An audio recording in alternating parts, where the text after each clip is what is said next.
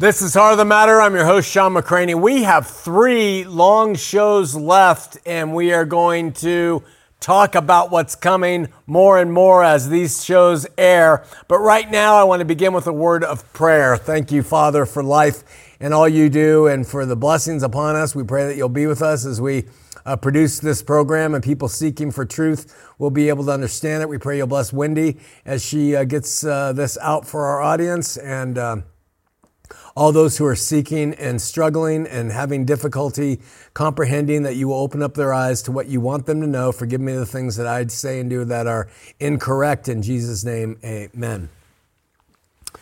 Three shows left before we start counting down to the launch of our new approach to doing things. The next two shows will be addressing some key uh, components to how we see the faith today. Tonight, I'm going to take the liberty to walk you back a little bit through the past, which I know you know, and speak to what I have learned over the years. I started my life as a member of the LDS or Mormon church, and this was the religion of my youth, and I lived it up until I was 40 years old.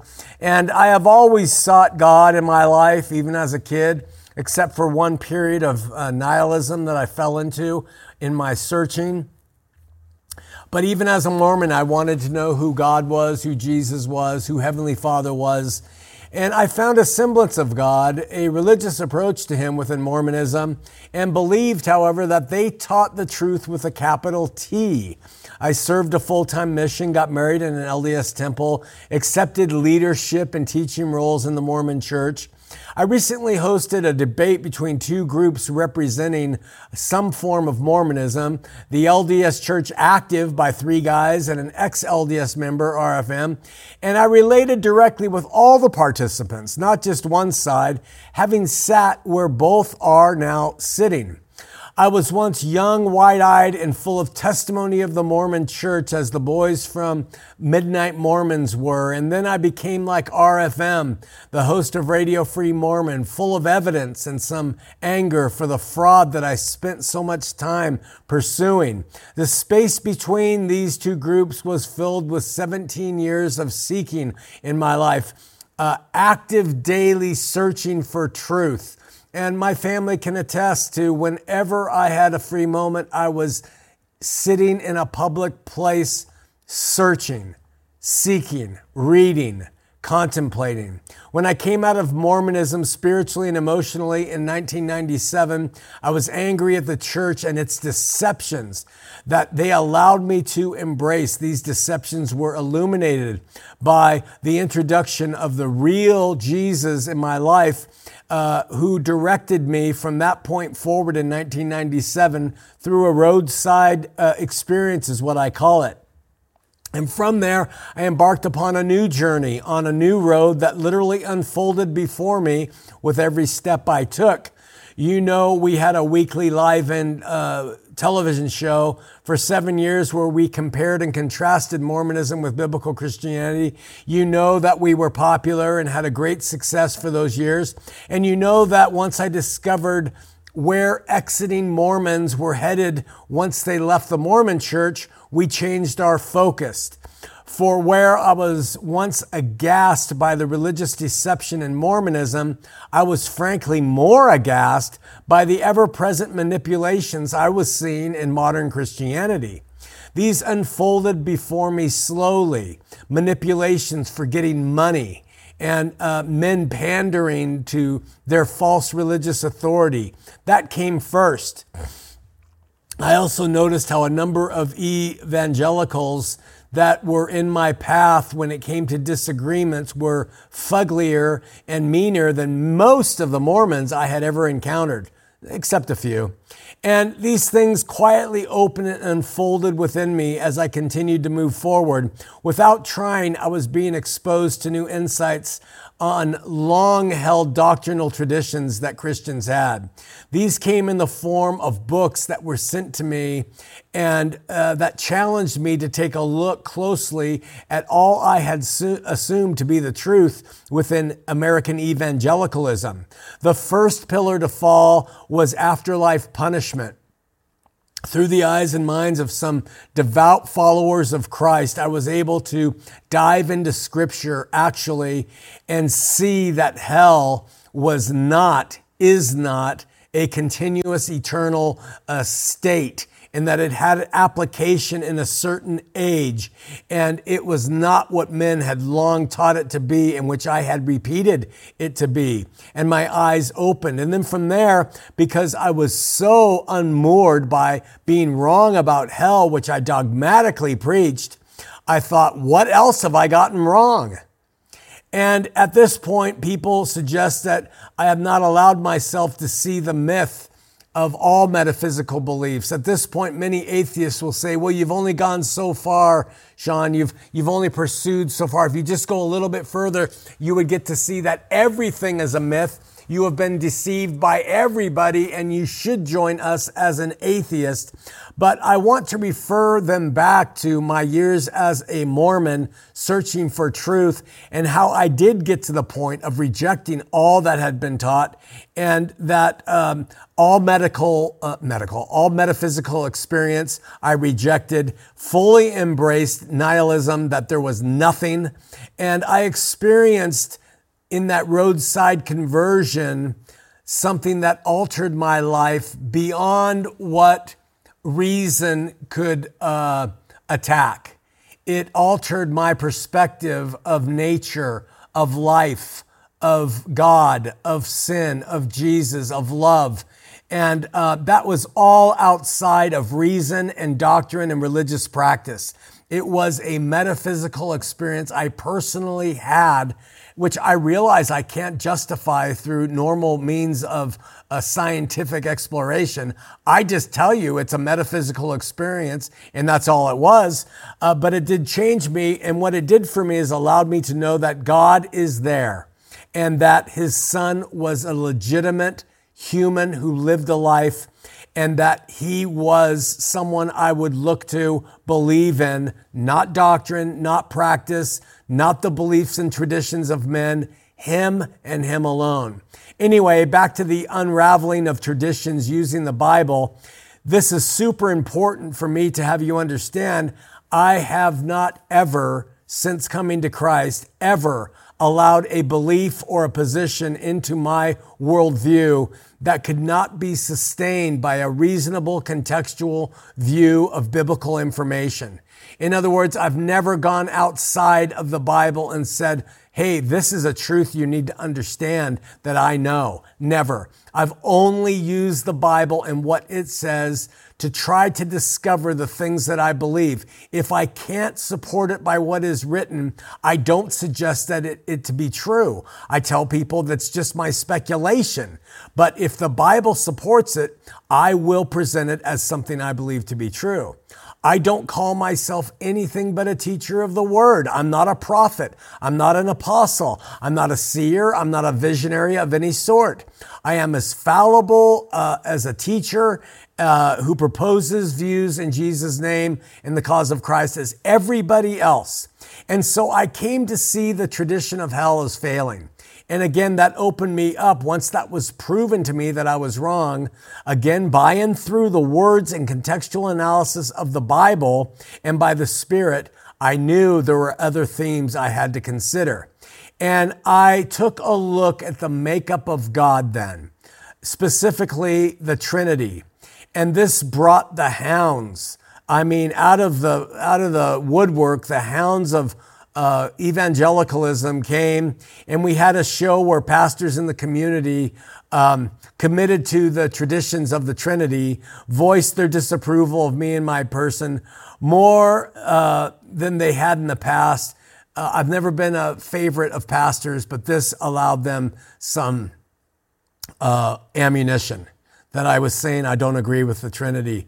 Uh, but my stance of the Trinity which, by the way, is overblown in large part because of my own words and my inability to articulate what I really did believe. They opened the floodgates from a very specific group of religious brothers and sisters, the Reformed, or also called the Calvinists. And the rift between us has only gotten bigger and wider, where I do believe that these types mean well and I do not question their allegiance to God, I learn from these engagements a universal truth, at least in most cases, and in my opinion, and that is people become what they worship. People become what they worship. If you worship snakes, you will in time embody the characteristics of a snake. You will, in your mind, heart, and maybe body, uh, physicality, resemble a slithering, tongue flicking, venomous, evil eyed serpent, right? If you worship a kind, loving, benevolent God of eternal patience and long suffering, you will in all likelihood become kind, benevolent, long suffering, and patient. In the case of our Reformed brothers and sisters, I learned that their hearts, generally speaking again, are no different than the heart of the God they worship. And from there, a door opened to me, a new door that I had long tried to avoid, and that was eschatology. Once I came to see that I had hell wrong, that the idea of the Trinity is not biblically uh, supported as well as Trinitarians want to believe, I had to look at this thing called eschatology.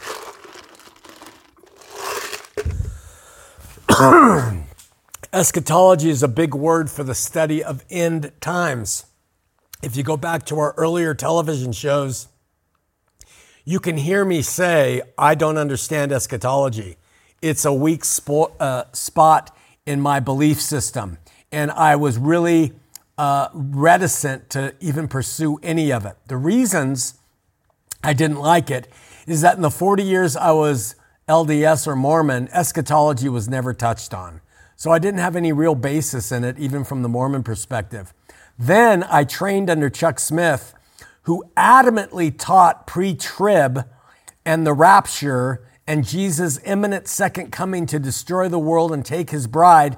And I bought that hook, line, and sinker because I didn't understand eschatology on my own and believed Chuck to be true because he's a salt of the earth and a great guy all around and a true believer. So I thought his eschatology was correct. And then it was just way too confusing. I couldn't get pre trib, post trib, amillennial, all this stuff in my head, preterists and so I didn't have an inner drive to try to understand it, it was too big. But in our verse by verse study through the book of, uh, through the Bible, the uh, apostolic record, we came to the, the decision will we now go verse by verse through Revelation? And I was debating, like many pastors, on whether to even teach it or not. It was here that Wendy, who's doing the recording right now, she uh, has been in the ministry for years. She pushed me. You should do it. You should do it. And uh, for all the reasons I just gave, I was not interested. I just, I literally thought the book of Revelation probably shouldn't have been in the Bible. I thought that, Luther thought that, and I thought, yeah, it's just caused so much uh, confliction, so much difficulty. But Wendy is a persistent human being, and she always thinks she's right. So she pushed me, and uh, and so I decided, okay, if I'm going to do this, I have to do it right. I can't just take a position that says this is the truth, like Chuck Smith's, and say this is what it's teaching. I have to do it justice. So a ton of work was thrown on my back. And I happened to be sent a book a few months prior uh, to doing this from somebody in Canada who still remains nameless of a pastor who wrote this book called Christianity's Greatest Dilemma, and that's Pastor Glenn Hill in North Carolina. And so, Pastor Glenn Hill, uh, who I don't know, writes this book, somebody in Canada who I don't know, and they send it to me out of the blue. And I'm going to be preparing to teach Revelation in the next six months about. And for some reason, I read the premise of the book Jesus has either come back as he said he would to his own in that day, or he and his apostles were wrong. That's Christianity's greatest dilemma, according to uh, Glenn Hill. It Jesus is either right or Jesus is wrong. And his book, though very easy to read and not complicated, a little repetitive, it was fantastic at showing me what the scripture actually said about eschatology or end times. So I read it, tried to disprove it, and it opened me up of being a, a, a futurist, of being a, a, rapturist, pre tribist. It opened me up to a concept I had never considered before. Jesus has already come back. He came back to his own as he promised. And so, as I embarked in Revelation, doing the verse by verse, I had to use what I had learned and, and implement it, tie it in, that view in to dispensationalism and futurism and, and all the amillennialism and all the other ways people see the revelation. We have the entire series online if you dare. It'll take you two and a half years to get through it. But we went through verse by verse and we looked at what all the different views were and we tried to see what was most fitting. And I think probably halfway through, I said, I can't do this every view look anymore. It, it's, it's, full, it's fulfilled. The thing is fulfilled. And it really rocked my world relative to my own walk with Christ, but also now to my understanding of the scripture and then how it should be applied to us in our day and age. So, but we didn't stop there. Um, we uh, created a new version of the apostolic record, which people wrongly call the New Testament. And I decided to get Revelation out of the way because I had taught through it.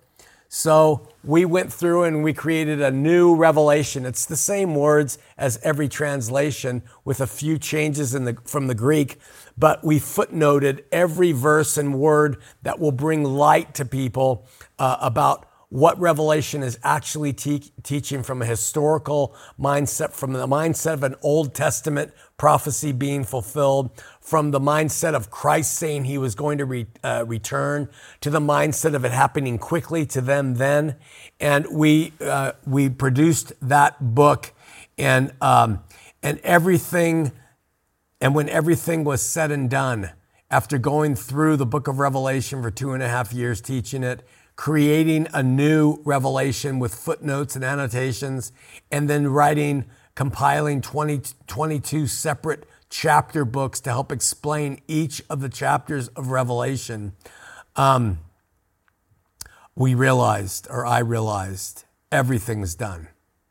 It's all complete. And I looked at the sordid histories of organized religion, every one of them, do the same. And I examined all their doctrines and their practices and their claims and their false authority. And I was able to clearly see the following God was, is, and always will be love. With that love, he created all things and gave man free will to obey him or not. Man, made in God's image with the right to choose, chose not. And God then elected, because of a fall, the nation of Israel out of all nations, and through them he provided his law, which is perfect, and the scripture and a Messiah. And God so loved the world, he brought that Messiah in that whosoever would believe on him would have eternal life and his son, the Messiah, overcame all the effects of the fall the law, the sin, the ordinances, the death, Satan, and hell. And he put an end to the age of material religion embodied by the nation of Israel and Judaism. And he wrapped all of it up upon his return to take his promised bride, who had to be pure without spot and unblemished in 70 AD when the rest of Israel, Jerusalem, was destroyed by the Roman army. And after that time, we enter into an age that John describes as an age when, and God describes when he will have direct relationship with those who are his. It's an age of peace. it's an age of reconciliation for the world. And it's an age where people who want him can have him. We've been in that age for 2,000 years. The end result of what all God has done, the end of objective, man made, man driven material religion, the installation of the Holy Spirit moving in, the kingdom of God being within people, and God writing his laws on the hearts and minds of those who are his, and the finished work of Jesus Christ, our Lord, Savior, and King, taking care of everything deleterious to the relationship human beings could have with God. If you love going to church, no problem. If you love spending your life sustaining physical institutions and, and, and, and paying them and following them and being under their thumb, you're welcome. The, the age is open and good. From what I can now see, institutional allegiance does not make or break a true Christian, no matter what they are about or what they teach. To non Christians, the institution can have a profound effect on the individual, but to true Christians, those whom God Himself has written His laws upon their minds and hearts, nothing external can interfere with who they are and what they possess. True Christians cannot be harmed by sitting in the bar, sitting in the church, going to Afghanistan, and looking at a mosque. You are a true Christian from the heart. The external stuff will never touch you. And so we call to true Christians, those who seek to live by what God has given to them personally. And we invite all of them to join us in the future uh, to form a liberty based collective in Christ and in Christianity.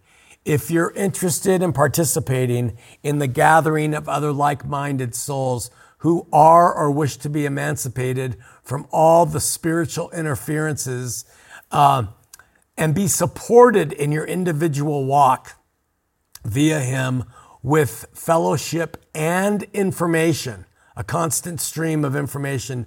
Send us an email with just your name and the state or country of residence in which you live.